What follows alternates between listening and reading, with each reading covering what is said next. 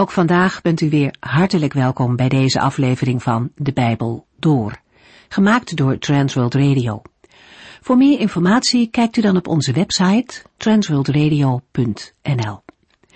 In deze serie gaat u in vijf jaar tijd met ons de Bijbel door, van Genesis 1 tot en met het laatste vers in Openbaring 22.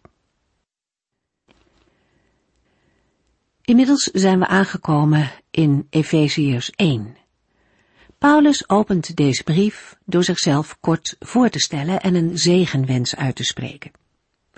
Je leest makkelijk over zo'n aanhef heen, maar het is mooi om toch even stil te staan bij de verschillende woorden die Paulus daarvoor gekozen heeft. Hij noemt zichzelf in het eerste vers apostel van Christus Jezus. De vorige keer hoorden we dat de benaming Jezus Christus van betekenis is. Christus wijst naar de gezalfde, de Messias die in het Oude Testament beloofd was. Het is een zogenaamde hoogheidstitel. De eigen naam, Jezus, wordt gebruikt als het gaat om de historische persoon, om de mens die Jezus heette. En vaak wordt de naam Jezus gecombineerd met de titel Heer of Here. In de combinatie Jezus Christus of andersom Christus Jezus ligt de erkenning dat de mens Jezus de beloofde Messias van God is. Paulus kende Jezus niet alleen als mens, maar ook als de verheerlijkte Christus. En vervolgens noemt Paulus zijn doelgroep. De gelovigen in de stad Efeze, die Christus Jezus trouw volgen. In het Grieks wordt het woord heiligen gebruikt in plaats van gelovigen. En dat zegt iets over de gelovigen. Heilig zijn is een eigenschap van mensen of zaken die bij God horen. Iemand die heilig is, is apart gezet voor God. Of, om het vanuit een negatief oogpunt te benaderen, iemand die heilig is, is afgezonderd van de zondige wereld. Heiligheid heeft alles te maken met toegewijd zijn aan de Heere. En dat daar geen zonde bij past, mogen duidelijk zijn. Paulus wenst de gemeente de genade en de vrede toe van God de Vader en van de Heere Jezus Christus. Dat is niet zomaar een wens, maar het is veel meer een zegen voor de gelovigen. Over het onderwerp zegen gaan we nu verder, Efeziërs 1 vanaf vers 2. In de vorige uitzending hebben we al een aantal dingen over vers 2 gezegd. Wat gewoonlijk in brieven een groet is, is in Efeziërs 1 vers 2 een zegen geworden. De lezers worden genade en vrede toegebeden. Genade en vrede maken ook deel uit van de hoge priestelijke zegen die dagelijks over het volk Israël werd uitgesproken. We lezen in nummer 6, vers 24 tot en met 26. De Heere geven u zijn zegen en bescherming. De Heere geven u zijn nabijheid en inzicht. De Heere geven u zijn genade.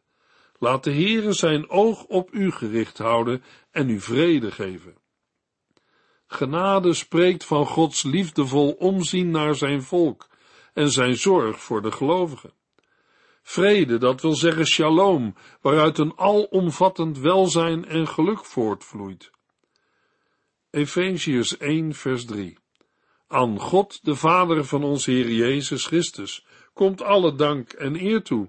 Hij heeft ons, nu wij één zijn met Jezus Christus, alle geestelijke zegen gegeven die er in de hemel is. Met dit vers begint een lofprijzing, die geweldig rijk van inhoud is en doorloopt tot en met vers 14. De positie van de gelovigen die verbonden zijn met Christus wordt met een veelheid van uitdrukkingen onder woorden gebracht. Naar goed Joods gebruik is bidden vooral danken. Een steeds weer lovend beamen van Gods goedheid, die tot uitdrukking komt in de vele zegeningen voor hen die geloven voor de zinsnede aan God, de Vader van onze Heer Jezus Christus, komt alle dank en eer toe, staat in het Grieks, gezegend is de God en Vader van onze Heer Jezus Christus. Als een mens van God zegt dat hij gezegend is, houdt dit niet in dat iemand de Heer een zegen toewenst, maar dat de Heere tot de bron van de zegeningen wordt verklaard, omdat hij zich zegenrijk heeft getoond. Een mens looft en prijst de Heere, omdat hij hen tot gezegende mensen maakte. Gezegend is de God en Vader van onze Heer Jezus Christus, is een verklaring. Gods zegeningen zijn daden. Aan hem komt alle dank en eer toe. Het woord gezegend heeft de gedachte in zich van geluk, vrede en blijdschap. Ook de Heere verheugt zich in het geven van zijn zegen en zegeningen. Hij heeft ons alle geestelijke zegen gegeven die er in de hemel is. Als we daar dieper over nadenken, dan kan ik niets mooiers bedenken dan dat. Het gaat bij deze geestelijke zegen niet om dingen die wij straks in de hemel zullen ontvangen, maar over dingen die de Heere heeft gegeven. Wij kunnen nauwelijks vatten wat het precies betekent en inhoudt, alle geestelijke zegen die er in de hemel is. Als we eenvoudig beginnen met het tellen van onze zegeningen, één voor één, op hoeveel komen we dan ongeveer uit? Eén of twee, honderd of duizend? Luisteraar, hoeveel zegeningen heeft de Heer u al gegeven? Ja, ik ben het met u eens. Daar word je stil van. Je kunt er nauwelijks woorden aan geven. Waar heb ik het aan verdiend? Nou, dat is niet moeilijk te beantwoorden. Nergens aan. Bij mij, bij u en jou vindt de Heere niets op grond waarvan hij ons zou kunnen zegenen, en toch heeft hij ons gezegend. Hoe kan dat? Hij heeft ons, nu wij één zijn met Jezus Christus, alle geestelijke zegen gegeven. In andere vertalingen lezen we dat de Heere de gelovigen in Christus heeft gezegend. Het is om Christus wil en door zijn verzoenend lijden en sterven dat de Heere zijn zegen geeft. Al de zegeningen die God geeft, houden verband met Christus. In Romeinen 3 vers 24 lezen we, maar God is zo goed en vergevend hen weer aan te nemen, zonder dat het hun iets kost en zonder dat zij het hebben verdiend, omdat Jezus Christus hen uit de greep van de zonde heeft bevrijd. God heeft Christus Jezus gegeven als verzoeningsoffer. God heet hier de Vader van de Heer Jezus Christus. De woorden God en Vader komen in de brieven dikwijls voor. Met Christus is Jezus bedoeld, die al de zegeningen heeft verworven in en door zijn dood en opstanding. Deze zegeningen heten geestelijk, omdat alle goede dingen, maar bovenal de Heilige Geest, uit de hemel, uit de geestelijke werkelijkheid komen. Voor de woorden in de hemel staat in andere vertalingen hemelse gewesten of hemelsferen. Het zijn plechtige woorden die kenmerkend zijn voor de brief aan de Efeziërs en alleen daarin voorkomen. De uitdrukkingen hemelse gewesten of hemelsferen hebben lokale betekenis en zijn zakelijk gelijk aan in de hemel. In Filippenzen 3 vers 20 lezen we, wij zijn, al wonen wij hier op aarde, burgers van een stad in de hemel, en vandaar verwachten wij ook onze Verlosser, de Heer Jezus Christus. In Colossense 1 vers 5 wordt in het kader van het liefhebben van medegelovigen gezegd, deze liefde komt voort uit de verwachting die u hebt van de toekomst die u in de hemel wacht. U ziet uit naar die hemelse vreugde, sinds u de waarheid, het goede nieuws, gehoord hebt. Voor de gelovigen zijn de hemelse gewesten primair de woonplaats van God en Christus. Het Hebreeuwse woord voor hemel is ook een meervoudsvorm en wordt ook vertaald met hemelen. Aan God de Vader van onze Heer Jezus Christus komt alle dank en eer toe.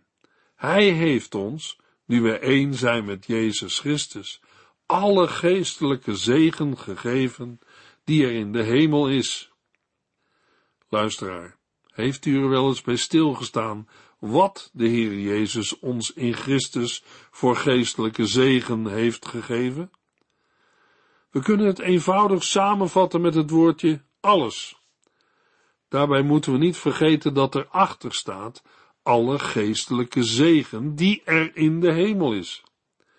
Die zegen wordt wel zichtbaar op de aarde, maar komt niet uit de wereld voort. Ze komt uit de hemel. Bij die geestelijke zegen zijn een heleboel aardse dingen niet inbegrepen. Mogelijk dat wij bepaalde zaken wel als zegen kunnen ervaren, maar in werkelijkheid geen blijvende zegen zijn. In Jacobus 1, vers 9 tot en met 12 lezen we: Een christen die in de wereld weinig aanzien heeft, moet er trots op zijn dat hij in Gods ogen groot is. Maar een rijke christen mag blij zijn als hij beseft dat zijn rijkdom voor God niets betekent. Rijkdom gaat voorbij. Net als een mooie veldbloem die door de brandende zon en de hete wind verwelkt. Het zal niet lang meer duren of de rijke sterft en moet zijn bezittingen achterlaten. Gelukkig is hij die telkens verleidingen weerstaat en niet doet wat verkeerd is. Want later zal hij als beloning de kroon krijgen die God beloofd heeft aan alle die hem liefhebben, het eeuwige leven. Luisteraar, zijn wij als gelovigen ons altijd bewust wat de Heer ons allemaal in Christus heeft geschonken? Bij die vraag moet ik beschaamd mijn hoofd buigen en toegeven dat er momenten zijn waarop ik daar niet bij stilsta. In 2 Korintiërs 1, vers 3 en 4 schrijft Paulus: Alle eer en lof is voor God, de Vader van ons Heer Jezus Christus, en de bron van alle liefdevolle hulp. Hij troost ons en geeft ons nieuwe moed in alle ontberingen en beproevingen. Hij doet dat, opdat wij anderen kunnen troosten en bemoedigen. De hulp en zegen van de Heere is vaak van een andere orde dan veel mensen vandaag denken. In het vervolg van 2 Korintiërs 1 lezen we, wanneer wij veel doorstaan, dan is dat om u Gods troost en redding te brengen. Maar God heeft ons in onze moeilijkheden bijgestaan. En dit is ook ter wille van u, om u uit onze ervaring te verzekeren dat God u zal troosten als u hetzelfde moet doormaken. Hij zal u kracht geven om vol te houden. Een ander aspect van Gods zegeningen lezen we in 1 Petrus 1 vers 3 tot en met 9. Alle dank en eer is voor de God en Vader van onze Heer Jezus Christus, die zo onvoorstelbaar goed voor ons is. Hij heeft nieuwe mensen van ons gemaakt door Jezus Christus uit de dood terug te brengen tot het leven. Daarom leven wij nu toe naar het eeuwige leven dat wij ontvangen zullen. Dat is de erfenis die God al lang voor u heeft klaar liggen in de hemel. Een erfenis die door niets of niemand zal worden aangetast en zijn waarde nooit verliest. Omdat u op God vertrouwt, zal Hij u beschermen. Hij zal u in zijn grote kracht bewaren, zodat u veilig bent om die rijke erfenis aan het einde van de tijd te ontvangen. Wees dus blij. Er ligt iets heerlijks voor u klaar, ook al zult u het door allerlei beproevingen eerst nog een tijd erg moeilijk hebben. Door die moeilijkheden en problemen wordt uw geloof op de proef gesteld, zodat zal blijken of het echt is of niet. Want ook goud, dat kan vergaan en lang niet zoveel waard is als geloof, wordt in het vuur gesmolten om te zien of het wel echt is. Wel, als uw geloof het vuur van de beproevingen kan doorstaan, zal Jezus Christus bij zijn terugkeer geëerd en geprezen worden. Ook al hebt u hem nog nooit gezien, toch houdt u van hem. U vertrouwt op hem, hoewel u zich geen voorstelling van hem kunt maken. En u hebt een bijna hemelse blijdschap, omdat u erop vertrouwt gered te zullen worden. Luisteraar, wij kunnen nauwelijks bevatten welke rijke geestelijke zegeningen de Heere de gelovigen in Christus heeft geschonken. Wij leven vaak in grote geestelijke armoede. In dat opzicht lijken wij op de schapenhoeder Yates uit Amerika. Mogelijk kent u zijn geschiedenis. In West Texas ligt een beroemd olieveld met de naam Yatespool. Tijdens de crisisjaren was het gebied eigendom van een schaapherder die Yates heette. Yates woonde er met zijn gezin en trok met zijn schapen het gebied rond op zoek naar malse weidegronden. Het gezin had het niet breed en regelmatig hing een dreigend faillissement boven hun hoofd. Yates verdiende niet genoeg geld om zijn gezin te onderhouden en zijn hypotheek af te lossen. Met weinig of geen geld voor voedsel en kleding moest het gezin tenslotte, net als vele andere gezinnen in die tijd, leven van een magere uitkering. Als Jeets met zijn schapen over zijn land trok, vroeg hij zich vaak af hoe hij zijn rekeningen moest betalen en waar ze deze week het geld voor het eten vandaan moest halen. Het leven was zwaar voor de arme schaapherder en zijn gezin. Tot op een zekere dag er mensen van een aardoliemaatschappij langskwamen en Jeets vroegen of zij onderzoek op zijn land mochten doen, omdat er mogelijk olie in de grond zou kunnen zitten. Ze kwamen toestemming vragen om een aantal proefboringen te mogen uitvoeren. Jeets ging akkoord en er werd een contract getekend. Bij de eerste boring werd er op 340 meter diepte een enorme oliebron aangeboord. De bron leverde 80.000 vaten olie per dag en veel van de latere bronnen waren meer dan twee keer zo groot. Dertig jaar na de eerste boring hadden de verschillende oliebronnen nog steeds een gemiddelde opbrengst van 125.000 vaten olie per dag. En dat was allemaal het eigendom van de familie Yates. De dag dat hij de boerderij en het land kocht, kreeg hij de oliebronnen erbij, alleen hij wist het niet. En de verkopers ook niet. Toch leefde Yates in die tijd met zijn gezin van een uitkering, een multimiljonair die in armoede leefde. Hoe is dat mogelijk? Wij weten het antwoord. Yates wist niet dat al die rijkdommen op zijn land te vinden waren. Hij was er wel de eigenaar van, maar wist het niet. Jezus Christus kwam, zodat u, jij en ik in geestelijke overvloed zouden leven. In Johannes 10, vers 10 zegt de Heer Jezus, ik ben gekomen om mijn schapen leven in overvloed te geven. Dat is zonder meer een belofte van de heiland, die hij voor honderd procent wil waarmaken in uw, jouw en mijn leven. Alleen zijn we dat ons bewust als gelovigen. Leven wij niet vaak als de schaapherder Jeets? Paulus schrijft aan de Efeziërs, aan God, de Vader van onze Heer Jezus Christus, komt alle dank en eer toe. Hij heeft ons, nu wij één zijn met Jezus Christus, alle geestelijke zegen gegeven die er in de hemel is. Wij zijn geestelijke multimiljonairs, gezegend met alle geestelijke zegen die er in de hemel is. Laten we onszelf op dit punt voor Gods aangezicht onderzoeken, opdat wij niet als geestelijke bedelaars door het leven gaan. Ja, maar zal iemand zeggen, hoe leef ik als geestelijke multimiljonair? Mogelijk kan de volgende anekdote helpen om het beter te begrijpen. Een erfgenaam van een Engelse edelman leefde in armoede en kon amper een leefbaar bestaan opbouwen. Toen de edelman was gestorven, werd er gezocht naar zijn erfgenamen. Er bleek er maar één te zijn, dat was de man die in armoede leefde. Ze vertelde hem over zijn erfenis en er werd ook veel publiciteit aangegeven. Toen de man zich realiseerde wat hem was overkomen, deed hij iets waar wij wat van kunnen leren. Het helpt ons om een antwoord te vinden op de vraag: hoe leef ik als geestelijke multimiljonair? Want weet u wat de man deed? Hij ging naar een kledingzaak en liet zich een prachtig kostuum aanmeten. Toen het kostuum klaar was, trok hij het aan en reisde in stijl en eerste klas naar Engeland. En wat is nu de les die wij hieruit kunnen leren? De man geloofde dat de erfenis van hem was en handelde ernaar. Hij leefde niet verder in zijn armoede.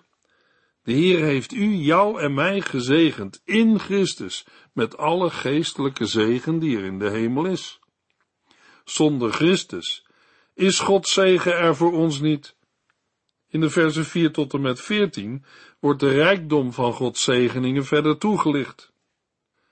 Efeziërs 1 vers 4 Al voordat hij de wereld maakte, heeft God ons uitgekozen, wij die één met Christus zijn. Wij zouden alleen van Hem zijn en volmaakt voor Hem staan. De eerste zegening, waarvoor de Heer wordt geprezen, is de uitverkiezing. De uitverkiezing kan voor een gelovige best een hele worsteling zijn. In een eerdere uitzending, met de bespreking van een ander Bijbelboek, zijn we er al dieper op ingegaan onder het thema Kun je zingen van de verkiezing? De apostel Paulus schrijft aan de gelovigen in 2 Thessalonicense 2, vers 13 tot en met 17. Maar wij moeten God altijd voor u danken, vrienden. De Heere houdt van u. Hij heeft u uitgekozen als de eerste in Thessalonica die gered zouden worden, om u voor zichzelf af te zonderen door de Heilige Geest en door uw geloof in de waarheid. De Heere kiest mensen uit, niet om wat Hij in de betrokken mensen ziet of vindt, maar gelovigen zijn in Christus uitgekozen. Er is in ons mensen niets op grond waarvan de Heere uitkiest en afzondert. In 1 Corinthians 1 vers 27 tot en met 30 brengt apostel Paulus dat onder woorden. God heeft juist wat voor de wereld dwaas is, uitgekozen om hen die zichzelf zo wijs vinden, terecht te wijzen. Hij heeft de zwakken van de wereld uitgekozen om de sterken te beschamen. God heeft het onaanzienlijke en verachtelijke van de wereld uitgekozen. Dat gebruikt hij om wat in de wereld belangrijk is, buitenspel te zetten. Dus zal geen mens zich ooit voor God op iets kunnen beroemen. Dankzij God hebt u nu uw leven in Christus Jezus. Daardoor is Christus zelf wijsheid voor u geworden. Door Hem staat u rechtvaardig tegenover God en Hij heeft u apart gezet en bevrijd. Niemand kan voor het aangezicht van de Heere eigen verdiensten aanvoeren, op grond waarvan de Heere hem of haar toegang geeft tot zijn hemelse heerlijkheid. Het maximale dat de mens kan aanvoeren, ook al gaat hij al jaren naar de kerk, valt onder de categorie dwaas, zwak, onaanzienlijk en verachtelijk. Dus zal geen mens zich ooit voor God op iets kunnen beroemen.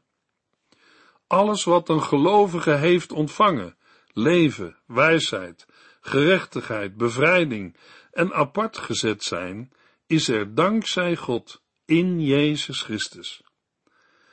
Efeziërs 1 vers 4 maakt duidelijk dat de verkiezing aan de schepping is voorafgegaan. En de verkiezing primair grondvesting van ons bestaan is en niet het daaropvolgende maken van de wereld.